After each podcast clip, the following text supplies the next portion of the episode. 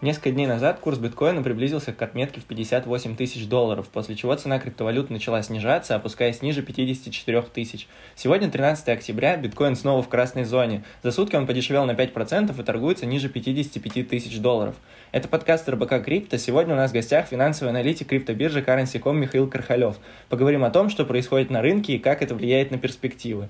Добрый день, Михаил. Добрый день. С чем связано текущее снижение цены биткоина? Ну, насколько мне известно, опять-таки новости из Китая, ну, точнее, косвенно, да, касающиеся Китая, э, на платформе Binance э, в связи с запретами Китая ограничили доступ, точнее, отменили торговлю, возможность торговли и обмена э, с китайским юанем, и вот на этом фоне начались распродажи, вполне вероятно, что ну, китайскими клиентами по платформе, да, то есть они, возможно, переводят активы ну, скажем так, из одной корзины в другую, да, то есть как-то э, защищают себя, да, как-то хеджируют вот эти вот риски, связанные с отменой возможности э, торговли с э, китайским юанем. То есть вот на этом фоне вполне вероятно и произошло текущее падение. Ну и также, наверное, это связано с тем, что биткоин практически добрался до э, уровня 60 тысяч, да, то есть там немного не хватило пару тысяч долларов, э, такая мощная достаточно зона сопротивления, ну, 58-60 тысяч приблизительно, пробив которую биткоин бы уже отправился на обновление исторического максимума. То есть это очень э, важная зона сопротивления,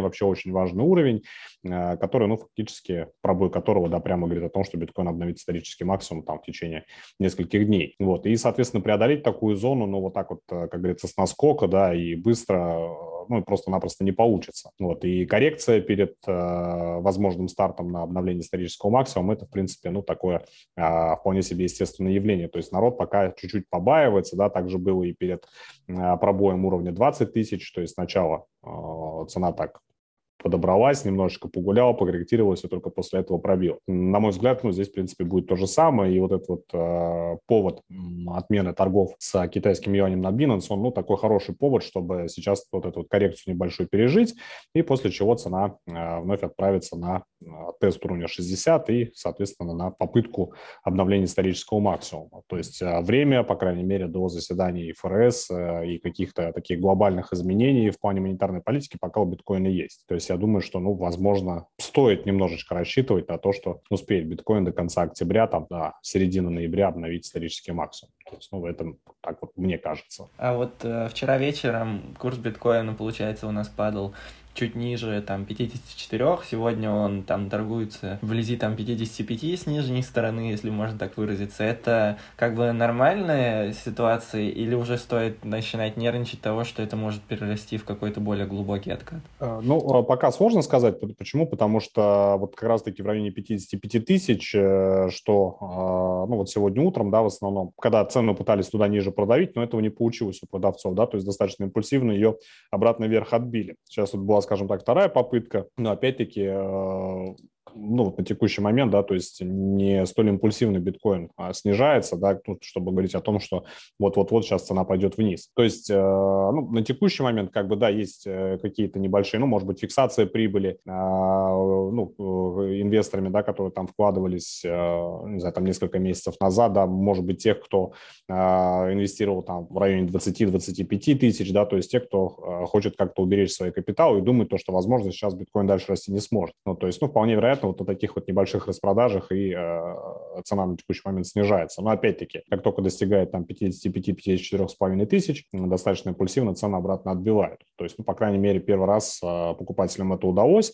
Э, будем следить за тем, как они будут себя вести, ну, соответственно, в ближайшее время. То есть э, смогут ли они уровень 55 тысяч удержать? Если нет, ну, соответственно, цена пойдет ниже. А там у нас ближайшая зона поддержки такая ключевая, где-то находится в районе 53-52 тысяч. То есть именно эту зону биткоин не мог преодолеть, чтобы вот а, направиться на тест а, диапазона 58-60 тысяч. То есть там, а, скажем так, зона поддержки достаточно серьезно еще имеется. То есть если уже ниже нее провалится, ну, это будет уже отдельный разговор. Но пока этого не произошло, то есть э, тренд в любом случае, даже несмотря на майский обвал, на сентябрьский обвал, в любом случае тренд продолжает оставаться бычьим, как ни крути. А вот мы заговорили так мельком по поводу заседания ФРС, которое состоится в ноябре. Вот какие по нему ожидания? Стоит ли как-то готовиться к тому, что после него может начаться какая-то глобальная коррекция на финансовых рынках, ну и на крипте в частности? Ну, а обычно ФРС а, не, скажем так, не поступает как-то а, неожиданно для рынков, особенно в негативную сторону, да, ну, по крайней мере, для фондовых рынков, для рынков рисковых активов. Почему? Потому что сейчас пока еще экономика, ну, достаточно не особо устойчива, да, то есть она пока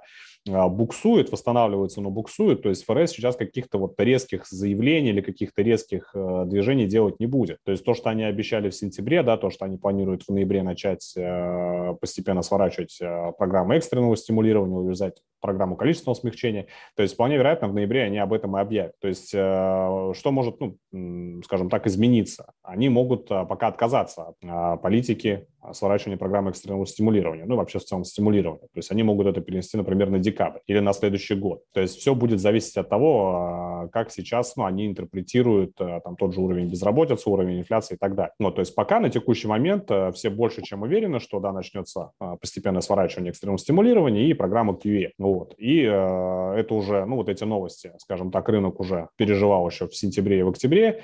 И э, если никаких изменений не будет, то, собственно, и на рынках никакого, никакой турбулентности, волатильности дополнительно не будет. То есть, да, начнут сворачивать, может быть, рынки рисковых активов немного там чуть-чуть скорректируются, да, как-то там, ну, не знаю, там на 1-2%, да, после чего вновь пойдут дальше, потому что монетарная политика по-прежнему а, продолжает оставаться мягкой. В той же самой Европе там и в других регионах, кроме США. То есть, ну, США пока единственные первые, кто начали э, с такой, ну, вот из крупных экономик, кто э, заговорили об ужесточении. Вот. И э, также, по-моему, вчера еще было заявление от одного из представителей ФРС, э, фамилию не помню, по-моему, э, никто не помню, кто именно, по-моему, Буллард, Э, заявил о том, что уже э, весной 2022 года, если потребуется, ФРС может повысить ставку. То есть это тоже такое, так называемая ястребиная такая позиция, да, то есть э, говорящая об ужесточении, но опять-таки это все в 2022 году и опять-таки пока не точно. Вот, и поэтому ожидать что-то сверхъестественного сейчас в ноябре, то есть какого-то внезапного, более мощного ужесточения э, ждать не стоит, потому что если вдруг ФРС об этом объявит, то рынки достаточно сильно скорректируются, чего ФРС, в принципе, не хочет сам, потому что, опять-таки, это окажет влияние на восстановление экономики,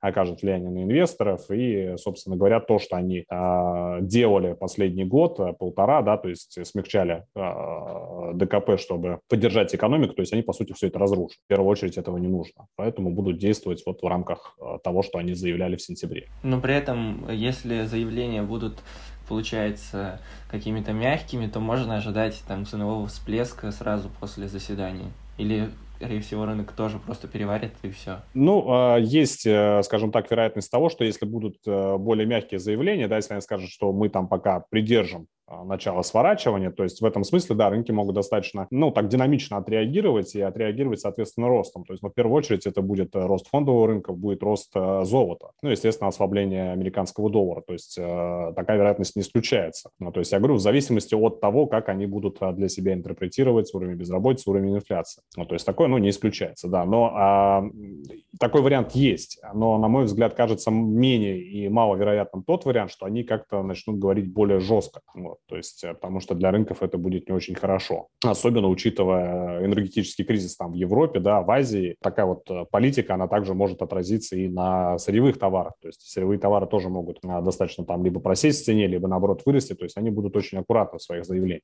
Поэтому, ну, как мне кажется, ничего грандиозного в ноябре ну, происходить не будет. Просто если они подтвердят свою позицию, рынки как-то, может быть, немного скорректируются, может быть, даже не обратят на это внимание, потому что это уже было пережевано, и, соответственно, пойдут дальше своей дорогой. Вернемся к теме крипты поговорим про альткоины, которые в последнее время ведут себя довольно странно.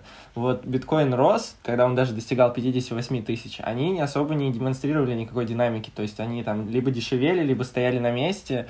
Вот сейчас биткоин начал дешеветь, они ведут себя точно так же, то есть они как, как стейблкоины, я не знаю. Ну, там каждый живет своей, то есть какая-то какого-то единого, вот как обычно, вот этой единой корреляции в последние недели не наблюдается почему-то. Вот с чем это может быть связано? Ну, э, вообще, альткоины э, достаточно частенько ведут себя ну, как-то немного оторвано от биткоина, да, такое часто происходит. А, ну, опять-таки, да, когда биткоин у нас там в начале сентября корректировался, некоторые монеты, такие как DOT, а, хорошо помню, что DOT и в этот момент рос, mm-hmm. да, то есть здесь, ну, ситуация как бы и причин для этого может быть много, ну, я не знаю, на мой взгляд, возможно, инвесторы пока ну, почему, допустим, не падает, да, ну, вполне вероятно, что инвесторы пока думают, что, ну, это какая-то небольшая коррекция на рынке, да, зачем лишний раз э, что-то там, ну, как-то какие-то телодвижения делать, да, то есть, э, возможно, не росло тоже по той же причине, что они думают, что сейчас биткоин там до 60 тысяч дорастет, и там, ну, или там 58, да, и полетит обратно. То есть пока тоже форсировать события не стоит. То есть э, для того, чтобы рынок э, альткоинов начал прям как-то, ну, действительно реагировать, да, коррелировать с биткоином, э, нужна какая-то более мощная, более устойчивая динамика. То есть пока все очень на тоненького, на, на тоненького, я думаю, что инвесторы пока, ну, просто не стремятся, не стремятся лишний раз рисковать. Вот и все. То есть, ну, каких-то вот э, объективных причин ну, я не знаю, как, какие объективные причины здесь можно назвать это. То есть периодически, да, рынок альткоинов ведет себя не так, как э, биткоин. То есть, ну, в конце концов, да, он обрастает, как, э, во-первых, своей группой инвесторов, во-вторых, его капитализация именно рынка альткоинов, она все-таки растет, да, и э, с каждым годом какими-то монетами, особо, особо, особенно топовыми, да, то есть ими манипулировать, как-то их куда-то толкать и двигать, э, как, например, сейчас биткоин или эфириум, ну, достаточно проблематично. Вот, и поэтому даже если вдруг какая-то группа инвесторов вышла из какого-то альткоина, да, то есть, ну, это особо на курс какого-то влияния не оказало. Ну, то есть постепенно, да, рынок меняется. Это неизбежно, это, в принципе, нормально и естественно для э, оздоровления рынка в целом. Будем следить за ним дальше. Ну, то есть еще доходность в альткоинах еще вернется, правильно я понимаю? Все может быть, да, то есть вполне вероятно, что если биткоин сейчас э, как-то, ну вот, э, опять-таки переживет вот это вот очередное э, китайское негативное событие, э, начнет обратно дальше восстанавливаться, то есть если он сейчас пойдет к 60 тысячам, я думаю, что уже народ поймет, что да, даже несмотря вот на эти новости, несмотря вот на эту вот коррекцию, биткоин все равно продолжает и хочет расти, то, собственно говоря, можно и э, поддерживать начать альткоины, многие из которых э, даже еще исторических максимумов своих не обновляли в текущем цикле роста. То есть я думаю, что рынок альткоинов еще, если биткоин будет расти, рынок альткоинов, соответственно, тоже еще даст какие-то ну, как это говорится, иксы. Угу. И вот тоже говоря об, об альткоинах, есть такая интересная тема, как э, мемные токены. И там в последнюю неделю собачьи токены были снова популярны. Inu в какой-то момент там за неделю показывала почти 3 икса. Акита Ину тоже какие-то там сумасшедшие проценты роста. И это все на фоне того, что другие альты там стояли, биток там медленно рос или корректировался, неважно. Они вот просто стреляли как сумасшедшие. И при этом сам Dogecoin не рос практически. То есть вот что это вообще было? Это вообще как-то поддается логике?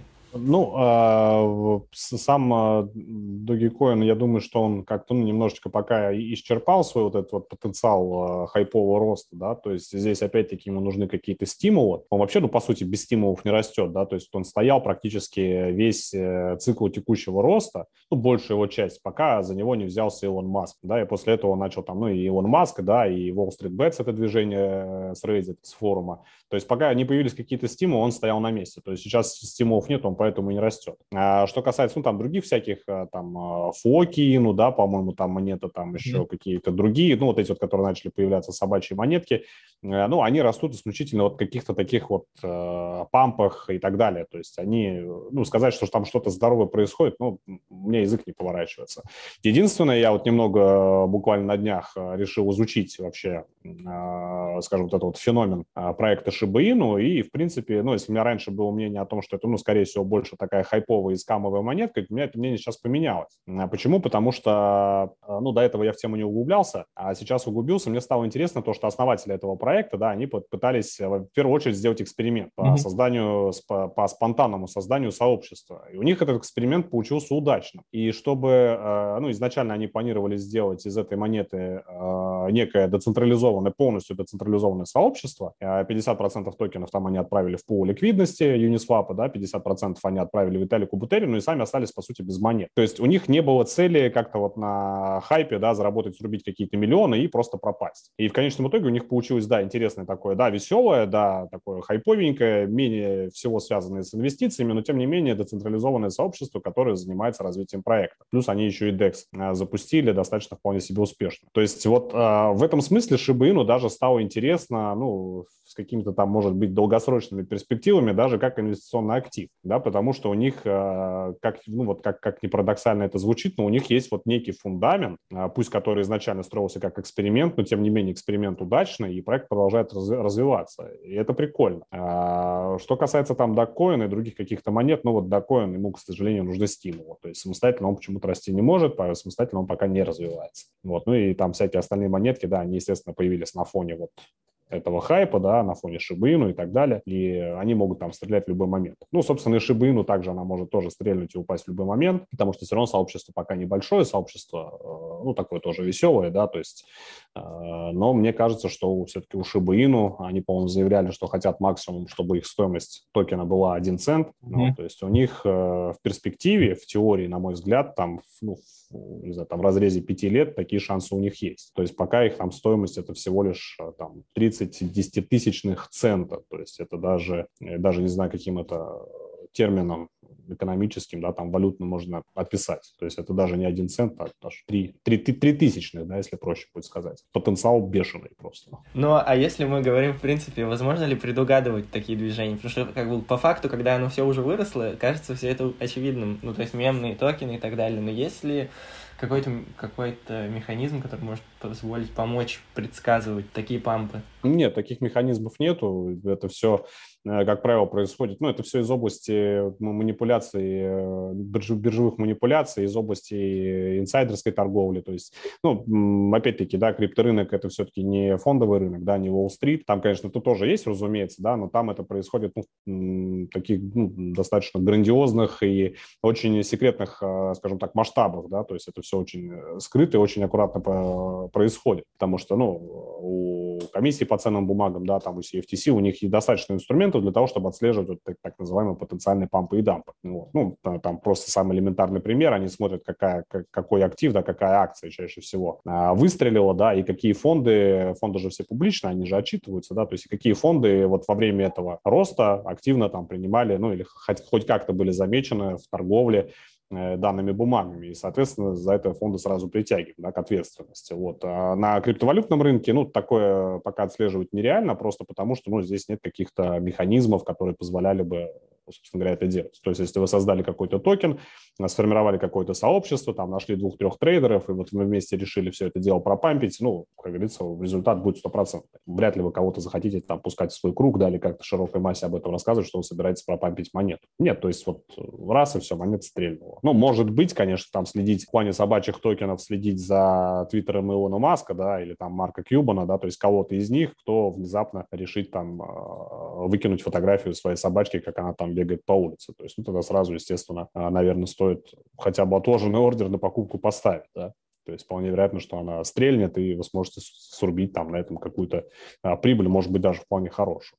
То есть, а таких вот, ну, каких-то гарантированных механизмов их, естественно, нет. Понятно. На этом я предлагаю закончить. Спасибо большое, было очень интересно. Обсудили перспективы биткоина, узнали фундаментальный фундаментальный анализ токена Шибаину и лучше разобрались в теме. Большое спасибо. Пока. Пока.